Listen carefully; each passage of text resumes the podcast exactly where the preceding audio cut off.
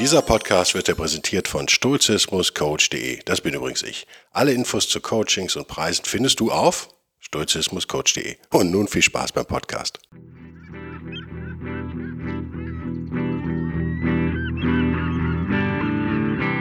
Der wilde Stoiker. Moderner Stoizismus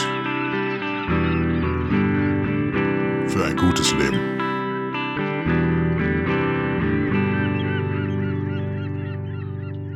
Hallo und herzlich willkommen zu einer neuen Ausgabe von Der wilde Stoiker, der sich gerade fragt, warum sein Buch kein Bestseller ist, kein Bestseller-Button bekommen hat auf Amazon und der heute noch Freitagabend daran arbeiten will, dass sich das ändert, weil ich gemerkt habe, dass die anderen Autoren mit fiesen Tricks arbeiten, Alter. Fiese Tricks. Äh, wenn die Tricks funktionieren, mache ich die halt auch, oder? Sind legale Tricks. Aber ich finde es wollte wollt es erst nicht, aber ich werde jetzt überholt von, äh, egal, das kann nicht sein, die deutlich weniger verkaufen, aber so einen Stempel haben, das kann nicht sein. Weil ihr kauft ja nur Bücher mit diesem Stempel, oder? Nee, macht ihr nicht.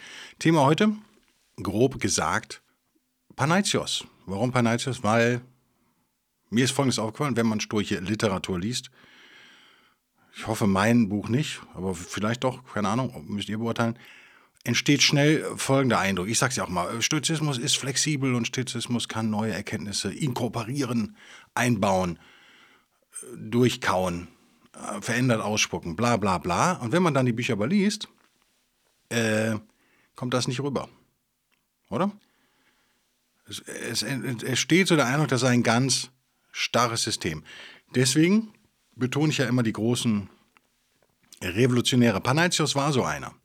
Chrysipp wäre ein anderer gewesen, Chrysippus. Äh, zu Deutsch, auf Deutsch, zu Deutsch. Wir reden hier von der mittleren, der sogenannten mittleren Periode der Stoa. Eine, eine Periode, in der nach Zehner und tausend anderen und Chrysippus am Ende wieder sowas einkehrte wie so eine akademische Erstarrung, nennen wir es mal. Also das System wurde so mehr oder weniger als festgeschrieben angesehen. Es wurde sich über Kleinigkeiten gestritten, wie das in, in, unter Akademikern üblich ist. Aber die Stoa verlor so ein bisschen am Boden. Dann kam Panaitios, der das Ganze frech und frei, wenn man so will, neu interpretiert hat und auch irgend ein Stück weit gerettet hat, sagen wir mal. Panaitios selber Adeliger, kann man noch sagen, Adeliger, Aristokrat nennen wir ihn mal, frei nach Polenz. Stoiker im Herzen, das ja, aber auch geistig frei. Und Polenz wird uns heute auch beschäftigen. Ihr findet ihn im Stoiker Buchclub. Kennt ihr den Link? Ist jetzt auch, glaube ich, besser. Habt ihr gesehen, die Website ist neu gemacht. Vor, einigen, vor einiger Zeit ist aber noch Work in Progress, also läuft noch weiter. Ich habe oben jetzt so drei Buttons. Ich glaube, die sieht man auch auf dem Handy. Da kann man direkt auf den Podcast klicken und direkt auf den Buchclub und so. Ich hoffe, weil einige sich beschwert haben, sie finden den Buchclub nicht. Jetzt sollte er doch zu finden sein, oder? Panachios hat auch, wie alle Stoiker, hat er lange darüber nachgedacht, was ist eigentlich das Verhältnis unserer Triebe zum Beispiel zu unserer Vernunft.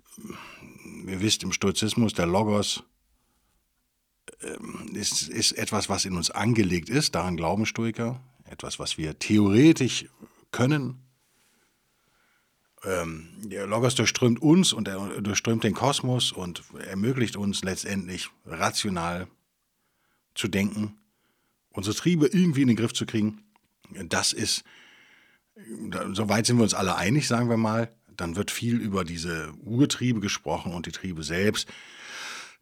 Panaitis hat die ganz interessant festgelegt, finde ich. Ja, komm, dann machen wir das schnell. Diese vier Urtriebe, ja, da nennt er zuerst den Trieb zur Gemeinschaft.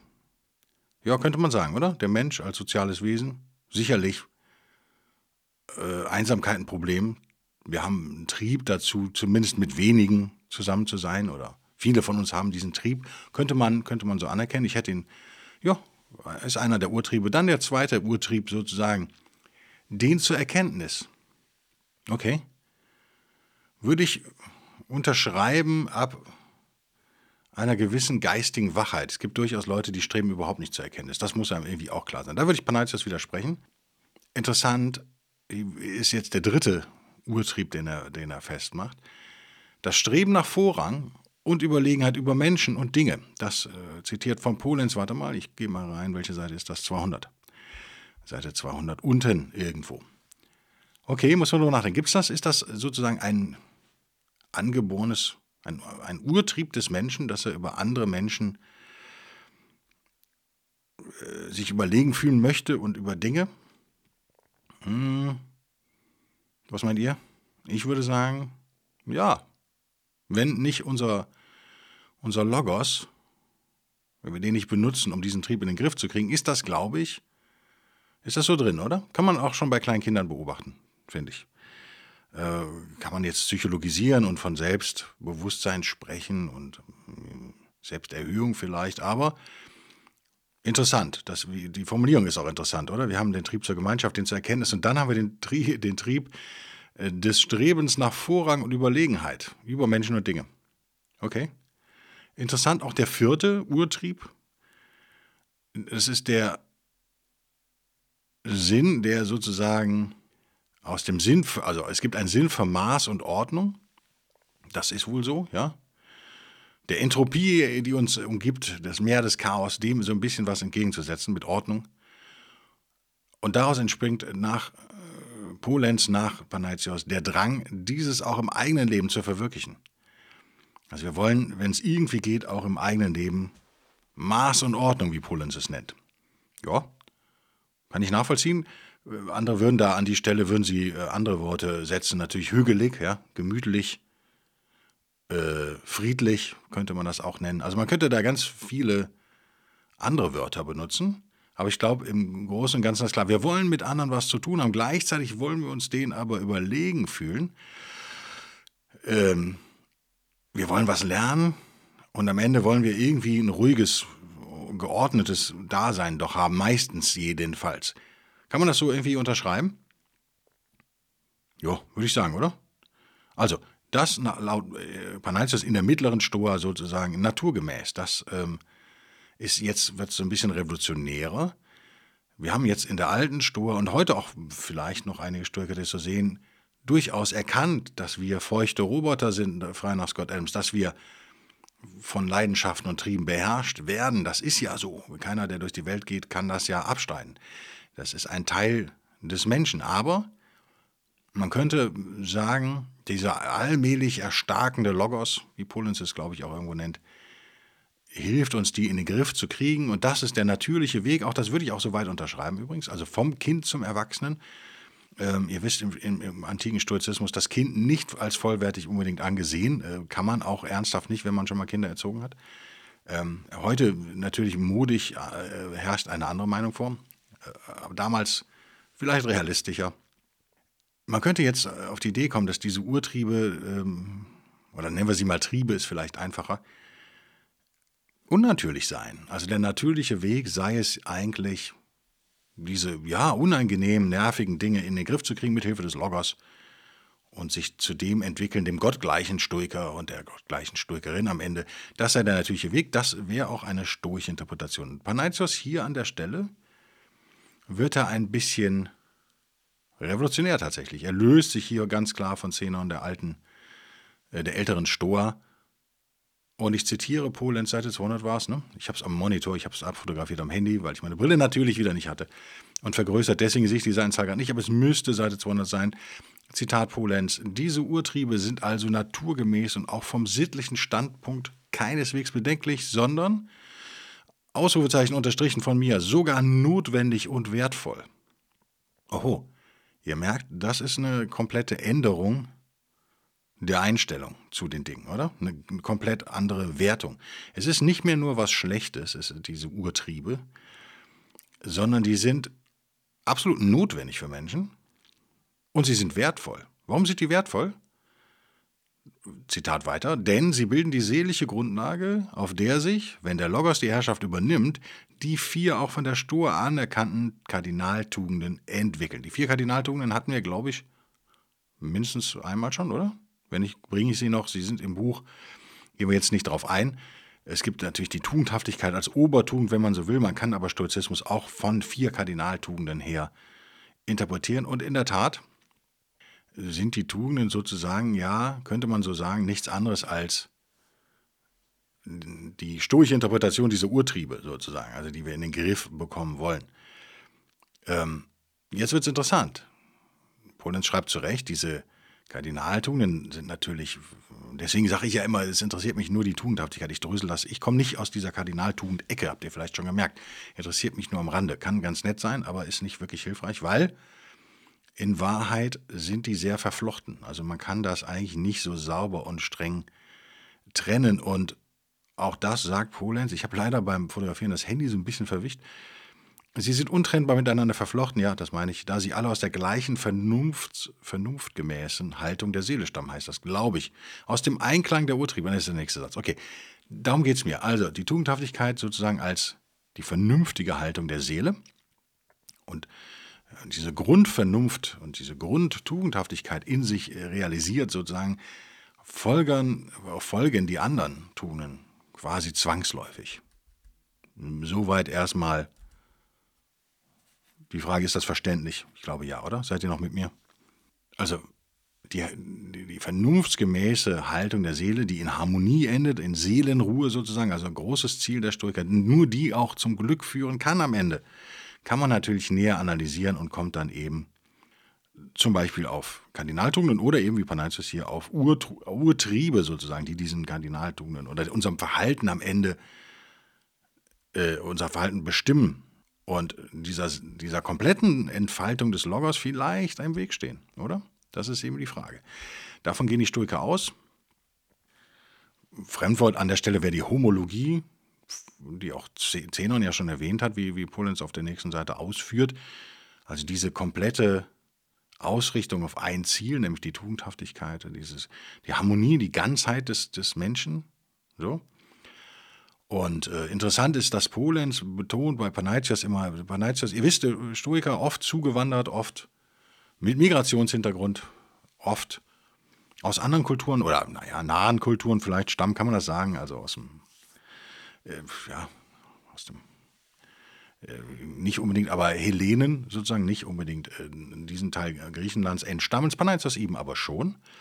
Und Polenz interpretiert das so, das scheint mir auch schlüssig, dass äh, diese, diese, dieser Aristokrat, dieser hellenische Aristokrat Panaitios natürlich ganz anders rangeht an Philosophie als äh, ja, jemand anders, sagen wir es mal einfach. Der eben auch äh, ganz typisch hellenisch auch an Schönheit interessiert ist, auch an Ästhetik. An Wohlgefallen, ästhetischen Wohlgefallen nennt es Polens auf der nächsten Seite. Ähm, das, äh, das Ganze hat auch so einen künstlerischen Aspekt, also die, die Homologie, die Einheit des Geistes sozusagen, die Einheit des Menschen, des Wesens, wenn man so will, hat auch eine, eine ästhetische Qualität. Und das empfinden wir auch, wenn wir, hm, behauptet Polenz, wenn wir, das würde ich gerne zitieren, wo ist es? Wenn wir empfinden, dass die einzelnen Geste, Worte, Handlungen eines Menschen aus, einem, aus einer einheitlichen, schönen, in Anführungszeichen, Seele stammen, ihr angemessen und geziemend sind, dann kommen wir dahin, was schon Plato so empfunden hat, nämlich das sittlich Gute ist eigentlich auch das Schöne, im eigentlichen Sinne. Das sittlich Gute und das ästhetisch Schöne fließen in der Natur des Menschen im sich sittlich Schönen zusammen. Auch so ein schöner Satz, den lesen wir nochmal, oder? Von Polenz. Damit beendet er den Absatz, finde ich ganz schön. Ihr merkt, Panaitios eben aufgrund seiner Prägung, seiner kulturellen Prägung, auch da durchaus interessiert, sehr, sehr holistisch, wenn man modernes äh, Buzzword mal hier bringen will, ganzheitlich das sittlich Gute und das ästhetisch Schöne, Zitat Polenz, fließen in der Natur des Menschen im sittlich Schönen zusammen. Ist doch nett, oder? Haben wir ein neues Wort gelernt heute, nämlich schon am Freitagabend. Sittlich Schöne. Das sittlich Schöne. Das sittlich Schöne, das sittlich Schöne, das sittlich Schöne. Gefällt mir das? Ich muss mehrmals sagen. Ich bin mir noch nicht ganz sicher. Sicher ist ein Zungenbrecher, oder? Sittlich Schöne. Wie auch immer, als ich das las, als ich es einst las als stoischer Wanderer, fühlte ich doch sofort Sympathie für Panaitios. Kann ich nicht anders sagen. Das ist das, dieses karge, sehr, wie soll man sagen, strenge, was Zenon uns vorstellt, der Gründer des Stoizismus, wird hier in der mittleren Stoa, also einige Zeit später, wird es also nicht, ich, ich, wollte jetzt fast sagen aufgeweicht, aber das ist Quatsch. In meinen Augen wird es verstärkt sogar. Ähm, und es wird, es wird in der Tat, auch wenn es ein schlimmes Wort ist, es wird in der Tat so ein bisschen ganzheitlicher, oder? Könnt ihr mir folgen?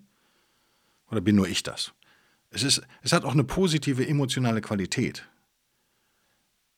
Jetzt wird's, es, wird, es wird ästhetisch, es wird persönlich, es wird, äh, ja.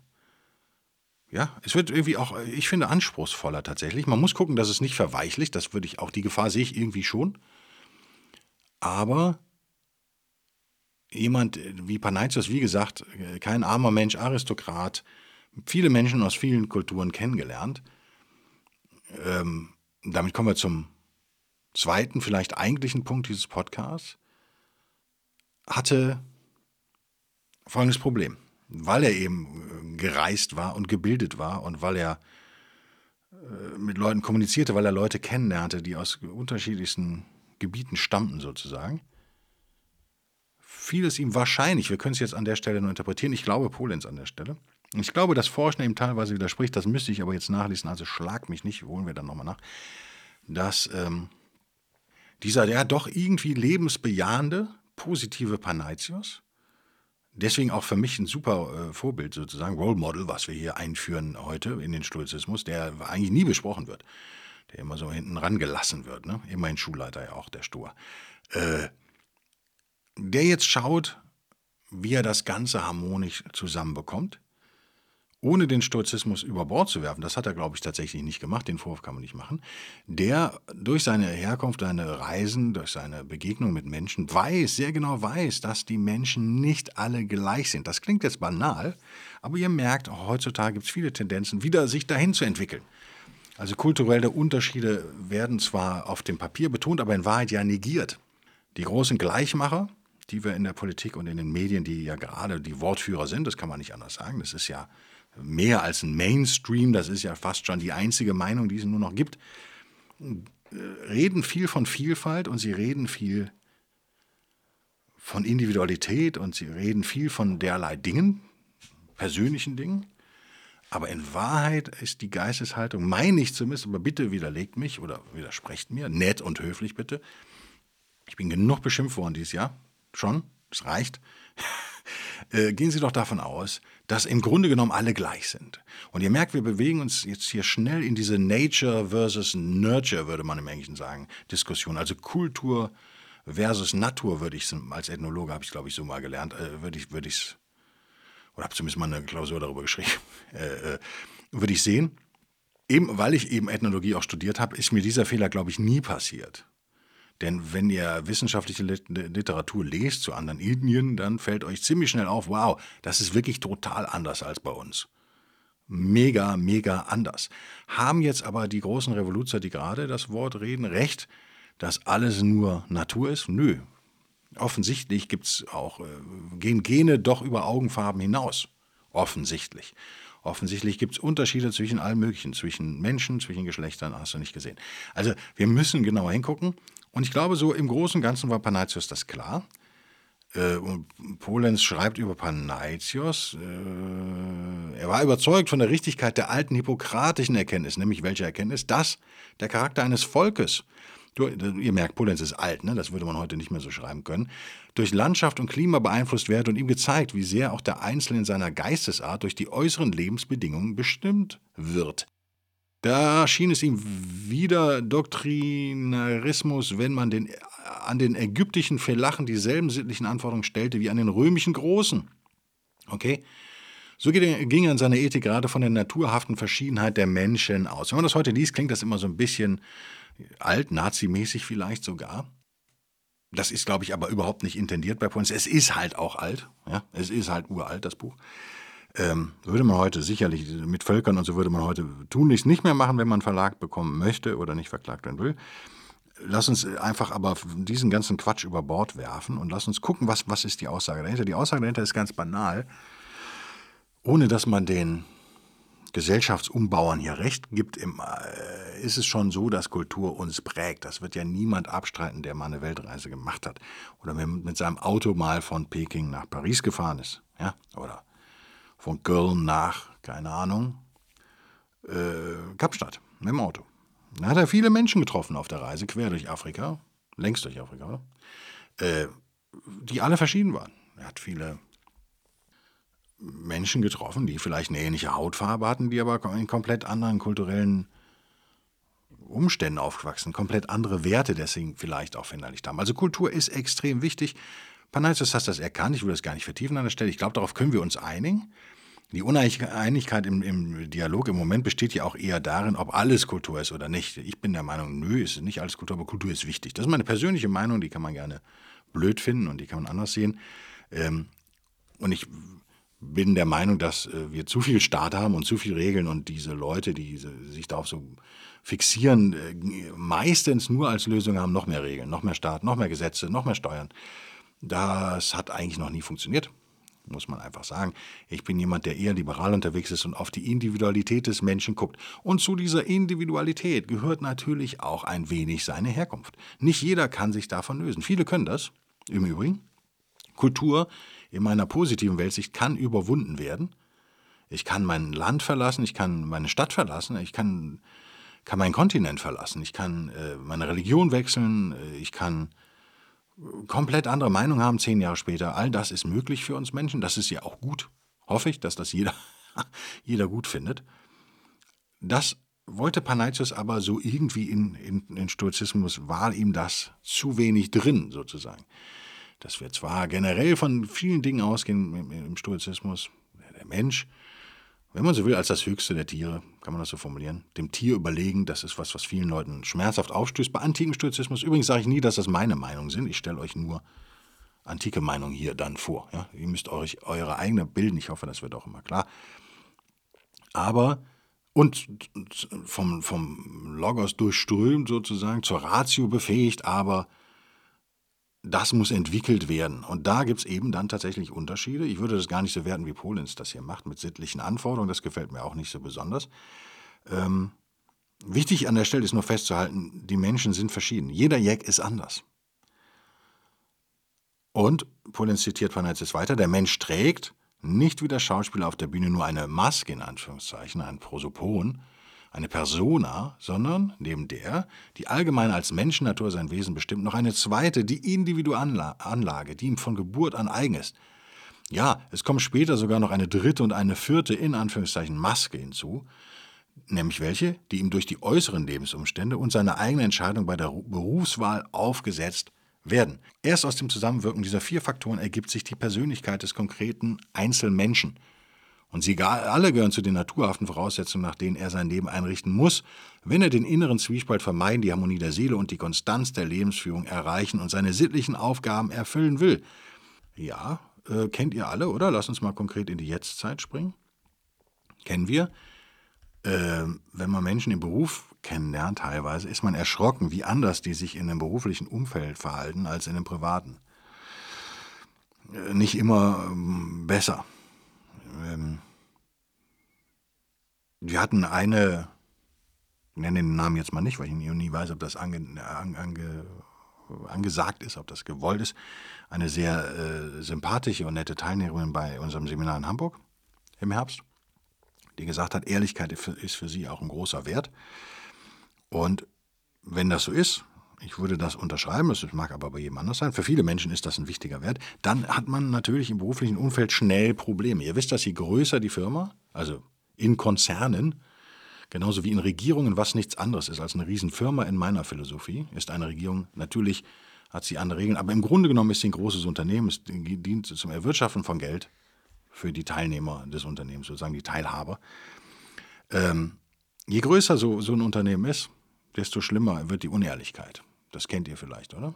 Nicht jeder. Heißt das, dass jeder unehrlich ist? Nö, natürlich nicht. Aber heißt das, dass man zwang, zwangsläufig damit rechnen muss, dass einem Unehrlichkeit begegnet, wenn man in einem größeren Unternehmen arbeitet? Da würde ich sagen, laut meiner Lebenserfahrung, ja. Und ich kenne viele Menschen, die in Unternehmen lange gearbeitet haben, die würden das alle auch unterschreiben. Wir haben also diese vier Masken, mit denen wir herumrennen, sozusagen. Es sind wieder vier. Ihr merkt, vier ist eine beliebte Zahl bei Panaitios die individuelle Anlage, dann das, was allgemein die Menschennatur sozusagen ist, dann unsere Lebensumstände, die äußeren, das leuchtet ein, also ne, wo kommen wir her, äh, arm, reich, äh, äh, krank, gesund, wie auch immer.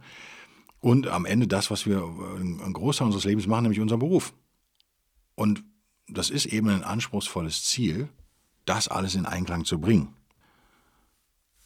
Jetzt ist aber Folgendes vielleicht nicht klar. Aus moderner Sicht leuchtet das ein, oder? Also für uns klingt das erstmal total plausibel.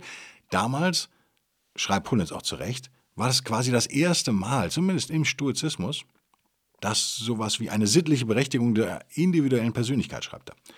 Habe ich mir unterstrichen, deswegen habe ich sofort gefunden. Eine sittliche Berechtigung der individuellen Persönlichkeit. Finde ich auch geiles Deutsch. Das war zum ersten Mal da drin. Natürlich bleibt aber die allgemeine Menschennatur im Stoizismus total entscheidend. Ähm, irritiert mein Handy klingelt im anderen Raum, das ignorieren wir jetzt. Weil der Logos, wie gesagt, uns alle durchströmt.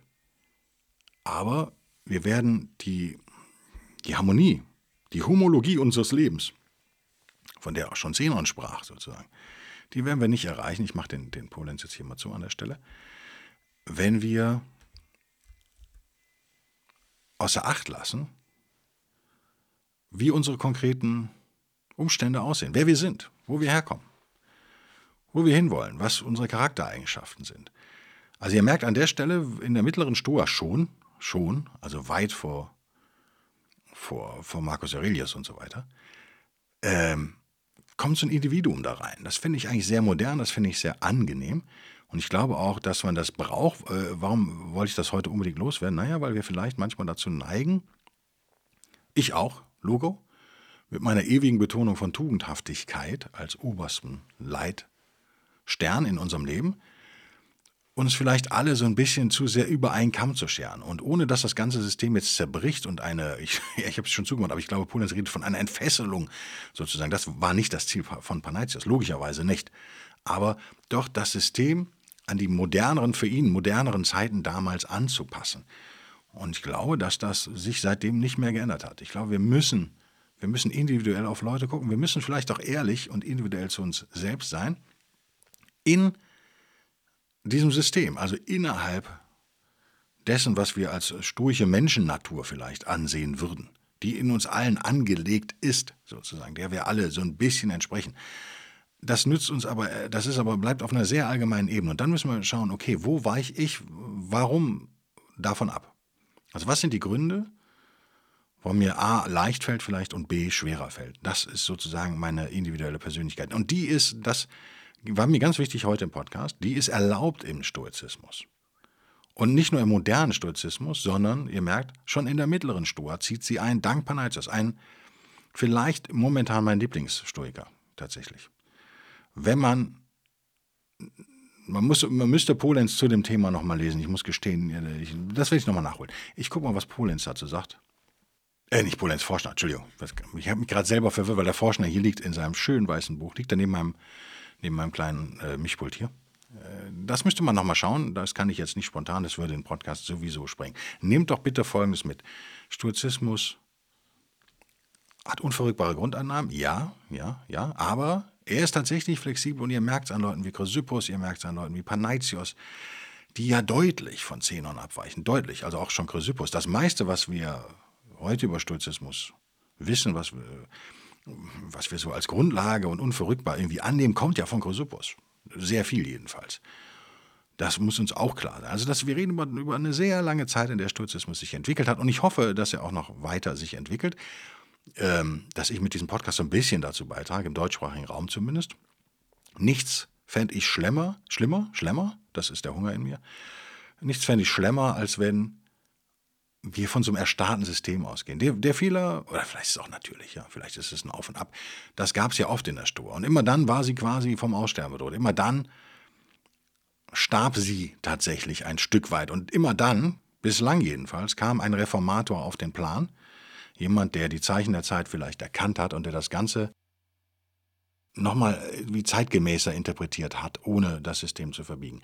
Ich glaube, das ist was, was die Gegner von Stoikern äh, sehr gut verstehen, wie sie es ja immer verstehen. Leute, die, äh, deren Hauptberuf äh, darin besteht, andere fertig zu machen, können das ja im Allgemeinen sehr gut.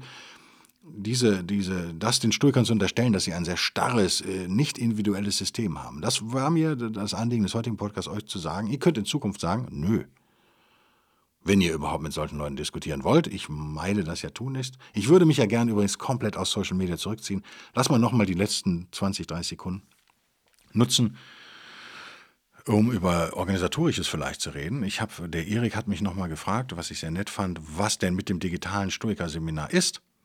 Ja, lieber Erik, habe ich dir auch, glaube ich, schon gemeldet. Ne? Ja, klar, habe ich gemeldet.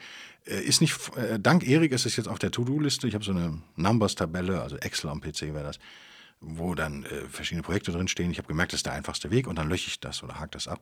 Das ist jetzt nach oben gerückt, das wird irgendwann kommen, aber ich habe im Moment eine komplett andere Priorität in meinem beruflichen Leben. Deswegen können wir es jetzt gerade nicht machen. Wer aber an sowas Interesse hätte, ich würde es ähnlich machen wie das echte, echte Seminar in Hamburg, der möge mir doch vielleicht nochmal kurz per Mail sagen, ja, ich wäre dabei. Wir würden das Ganze wahrscheinlich über Zoom oder eine andere Plattform machen. Äh, Kamera wäre geil, wenn ihr eine Webcam hättet, würde das reichen. Ähm, sicherlich ging auch äh, iPhone, Android-Phone mit äh, Ohrhörer und Mikro an einem Kabel oder wie auch immer. Ihr habt ja alle AirPods, ne? Oder wie heißen die Dinger? AirPods? Wie auch immer. Äh, ich glaube, die haben aber auch ein Mikro, logischerweise. Also irgendwie müsstet ihr halt auch reden können und man müsste euch hören und man, es wäre geil, wenn man euch auch. Nee, ich setze das hiermit als Voraussetzung ein. Man muss euch auch sehen können. Ich hasse das, wenn Leute da immer nur so ein Icon haben oder ein Blank Screen oder wie auch immer ihr das nennt. Das finde ich äh, kommunikativ eine Unverschämtheit. Das finde ich nicht gut. Finde ich nicht gut. Ähm, ich habe ja auch online unterrichtet mache ich, also die kicke ich jetzt raus, ganz konsequent.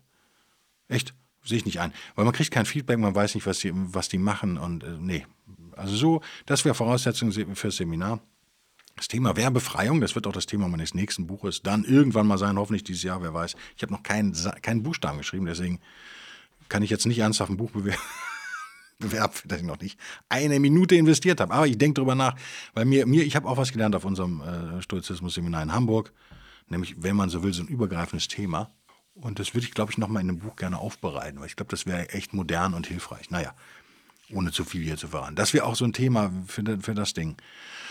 Ja, können wir machen. Irgendwann in den nächsten Wochen, Monaten werden wir das sicherlich hinkriegen. Dauert circa vier Stunden. Habe ich das, würde ich schon mal so Länger ist echt eine Zumutung. Vielleicht am Wochenende. Eher abends ansonsten. Also erreichbar. Wer, daran, wer darauf Bock hätte, der möge mir doch schreiben. Zweiter organisatorischer Punkt ist der Newsletter. Als ich krank war, als ich da niederlag und leidete, die letzten Wochen, ähm, habe ich keine Newsletter verschickt. Habt ihr gemerkt? Ich habe nicht Instagram gepostet, nicht Facebook, keine Newsletter, kein LinkedIn, kein Facebook, was noch? Ich glaube, das war's. Ähm, weil das immer echt Arbeit auch immer ist. Nicht viel, aber wenn ich gut drauf bin und gut eingespielt und meinen Job, meinen Tagesjob erledigt habe, dann kriege ich das auch alles in einer halben Stunde hin. Aber eine halbe Stunde hatte ich da einfach nicht und hatte auch keinen Bock. Und da ist mir eines klar geworden, mich stresst dieser Newsletter irgendwie, weil ich gar nicht jede Woche was zu sagen habe. Und deswegen habe ich Folgendes festgelegt und bislang habe ich nur Lob bekommen und keiner hat widersprochen, deswegen gilt das als gesetzt. Ähm, so viele Abonnenten habe ich übrigens auch noch gar nicht im Newsletter, aber ich glaube über 100 sind schon. Liebe über 100 Abonnenten des Newsletters, des Wilden Stoiker Newsletters, ich schreibe jetzt nur noch, wenn ich meine, dass auch was kommt. Bisher habe ich ja immer im zweiten Teil des Newsletters die aktuelle Episode angeteasert. Das macht man so im Marketing, damit ihr alles schön brav dann da draufklickt. Ich gehe davon aus, dass die Leute, die den Newsletter abonnieren, treue Hörerinnen und Hörer dieses Podcasts sind und Leserinnen und Leser des Buches, daher sowieso einschalten, oder? Also mich würde es echt entlasten, wenn ich diesen Newsletter nicht mehr jede Woche rausschicken müsste, sondern echt nur dafür nutze, ah, und dann werde ich auch, glaube ich, ein bisschen kreativer und unterhaltsamer für euch. Dann würde ich Sachen rausmailen, die, die ich teilen will, die ich geil finde, euch mitteilen will. Ich würde eben sowas wie ein Online-Seminar bewerben und organisatorisch da irgendwie über kommunizieren und so. Ich glaube, das macht alles totalen Sinn. Wer auf sowas Bock hat, möge sich doch über die Seite derwildestoiker.de da mal anmelden. Da kann man sich, glaube ich, auf jeder Seite irgendwo unten kann man sich da so eintragen. Ähm, wer meint, er möchte unbedingt erinnert werden, immer wenn es eine neue Episode gibt, der kann mir das auch schreiben. Vielleicht kann man ja so eine Art zweiten Newsletter für diese Leute machen. Also irgendeine zweite Liste anlegen. Keine Ahnung, ob das geht. Ich habe so einen Free-Account. Ich setze gerade eine neue Webseite auf für ein kleines Startup sozusagen und überlege da mit einer komplett anderen Software zu arbeiten. Vielleicht kann die das. Also alles ist im Fluss, wie immer im Leben. Ähm, ich glaube, das war es organisatorisch. Ich bedanke mich vorher einschalten. Nachher, ich nehme jetzt kurz vor knapp auf, tatsächlich, was nicht anders ging die Woche, es war Horror. Hier scheint die Sonne, es ist arschkalt, ich bin mit dem Fahrrad unterwegs, aber es scheint die Sonne. Ich habe gemerkt, dass äh, bin da, normal bin ich nicht so anfällig dafür, bin ich eher stoisch, aber im Moment, nach zwei Wochen sich doof fühlen, wieder Fahrrad fahren zu können in der Sonne, ist schon ganz geil. Ist schon ganz geil. Und in der Sonne ist es ja natürlich auch nicht, was haben wir jetzt, irgendwie zwischen 0 und 2 Grad oder so. Das ist nicht geil, aber in der Sonne merkt ihr das so nicht. Und ich fahre jetzt langsam nachher gemütlich nach Hause zu meiner treu sorgenden Ehefrau, die äh, vielleicht da ist oder auch, oder auch nicht. Ähm, werden wir dann sehen. und macht mir irgendwie einen netten Abend. Und ich hoffe, ihr macht das auch, hört den Podcast, freut euch auf nächste Woche. Ich freue mich über euren Support, ich freue mich über euer Newsletter-Abos, ich freue mich über Buchkritiken und so weiter und so fort. Bis nächste Woche. Tschüss.